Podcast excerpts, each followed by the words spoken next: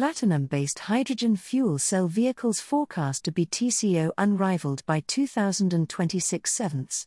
The total cost of ownership, TCO, of platinum based hydrogen fuel cell electric vehicles, FCEVs, is forecast to be less than that of battery electric vehicles, BVs, by 2026, and less than that of internal combustion engines, ICEs, by around 2027 with an overall estimated 50% CEF cost decline in the next 10 years.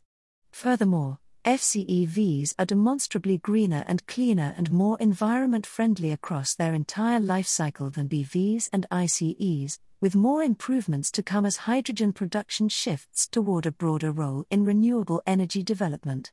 Platinum based fuel cells are already used in various mobility applications. TCO wise, they might not yet compete with BVs in the passenger vehicle sector, but significant advantages exist for high loads and when longer ranges are required.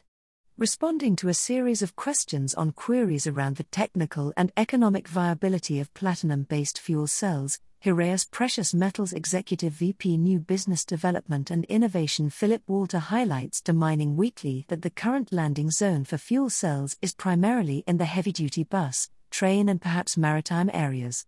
With the expected economy of scale, cheaper green hydrogen through scale and optimization, and an infrastructure converted to hydrogen, fuel cells, Walter says, will also hit the passenger vehicle sector and compete with BVs and ICEs head to head.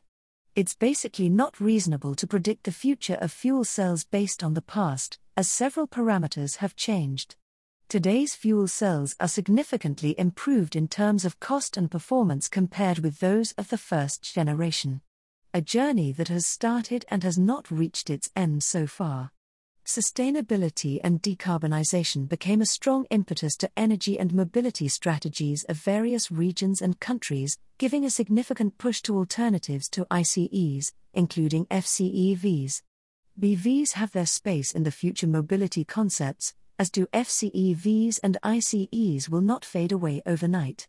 Comparing the life cycle of BVs with a range up to 250 km, it can be stated, depending on energy mix, that they are environmentally more friendly. However, BEVs with big battery packs are burdened with a heavy carbon dioxide rucksack, battery capacity above 50 kilowatt hours. Especially for trucks and larger passenger cars, FCEVs are the more climate and customer friendly solution. For applications where ICEs are under replacement due to decarbonization efforts and long ranges and constant use of a vehicle is demanded, FCEVs are the way to go anyhow, he says. A study by Deloitte and Ballard entitled Powering the Future Mobility provides answers to the economic viability of FCEVs and highlights hydrogen as once again taking center stage in humanity's quest for energy sources.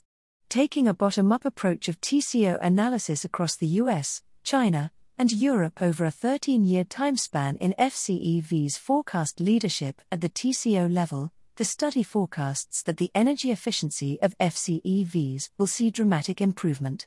Furthermore, the authors of the Deloitte Ballard study describe their TCO superiority conclusion as being relatively conservative in several aspects. For example, as history would show with emerging technologies, production costs often decrease much more dramatically than forecast. We have also not included any government subsidies and incentives, acquisition, infrastructure, or operational, in the TCO model. When looking at the specific case scenarios in Shanghai, California, and London, the crossover of FCEVs with BVs and ICE vehicles are much faster, due to a variety of subsidies on FCEVs in each geography, or additional taxes on ICE vehicles or fuel, the study states. Ballard Power Systems CEO Randy MacEwen notes that society has consistently proven that when it comes to innovation and disruption, it's always slow, until it's not. His expectation is that the energy transition, including the adoption of low carbon hydrogen and fuel cell vehicles in heavy mobility, will happen at scale much faster than most industry reports are forecasting. In 2030, with the benefit of an obvious tipping point, Many will be looking back to 2023 with revisionist history saying, of course this was going to happen, adds MacEwen on LinkedIn. On fuel cells potentially not using platinum, Walter draws attention to proton exchange membrane, PEM, technology in response to mining Weekly. there are fuel cell technologies, which do not rely on precious metals, and then there is the PEM fuel cell technology, which is based on platinum as electrochemically active material mainly, and the PEM technology is by far the most prominent one in mobility applications. He also draws attention to the Deloitte Ballard study calculating that only up to 1% of the cost of a fuel cell stack system is platinum related. Furthermore, as with all precious metal based mass applications, thrifting will always occur to bring down further the use rate and the cost, as has happened with solar panels, autocatalysts, and electrolyzers. So far, there are only scientific approaches towards PEM fuel cells that are free of platinum group metals, PGMs. As Heraeus precious metals, we believe that stability and high performance will require platinum in fuel cells also in the future, at least for quite some time, says Walter. Heavy duty vehicle regulation includes hydrogen the European Commission's allowing for a wider range of hydrogen powertrain propulsion systems for use in the decarbonisation of the multifaceted commercial transport sector has drawn welcome response from Hydrogen Europe Mobility Policy Director Darko Levica, who describes the revised carbon dioxide emissions standards for heavy duty vehicles as an incentive for the scale up of hydrogen powered solutions in the European commercial road transport fleet with hydrogen powertrains being very well placed to meet operational requirements in a wide range of use cases.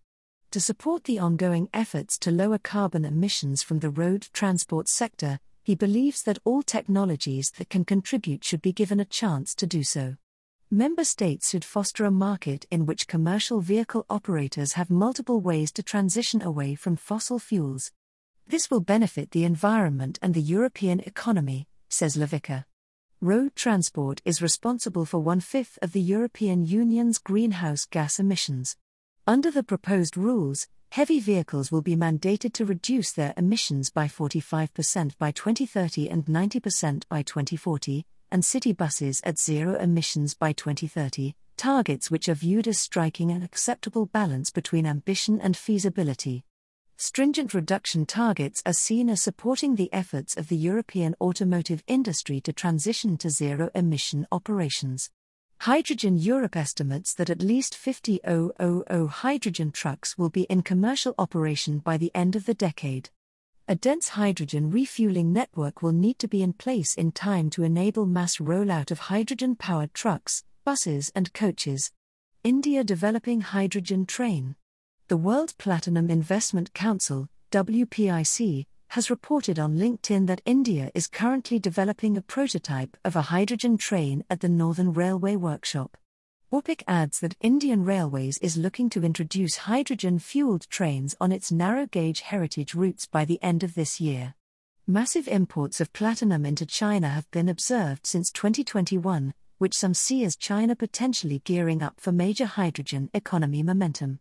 There is considerable global movement the world over that points to earnestness in the energy transition to ensure that Mother Earth benefits and less climate related destruction is witnessed in the years ahead. Climate change is increasingly being seen as a harsh reality that affects everyone and must be mitigated with great vigor.